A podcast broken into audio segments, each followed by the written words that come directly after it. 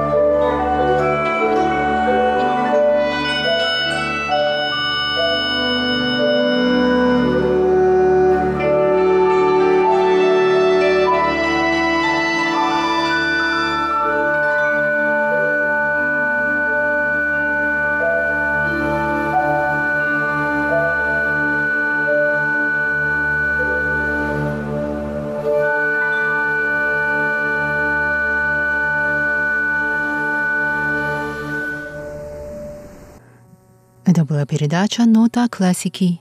До новой встречи в эфире. Всего доброго.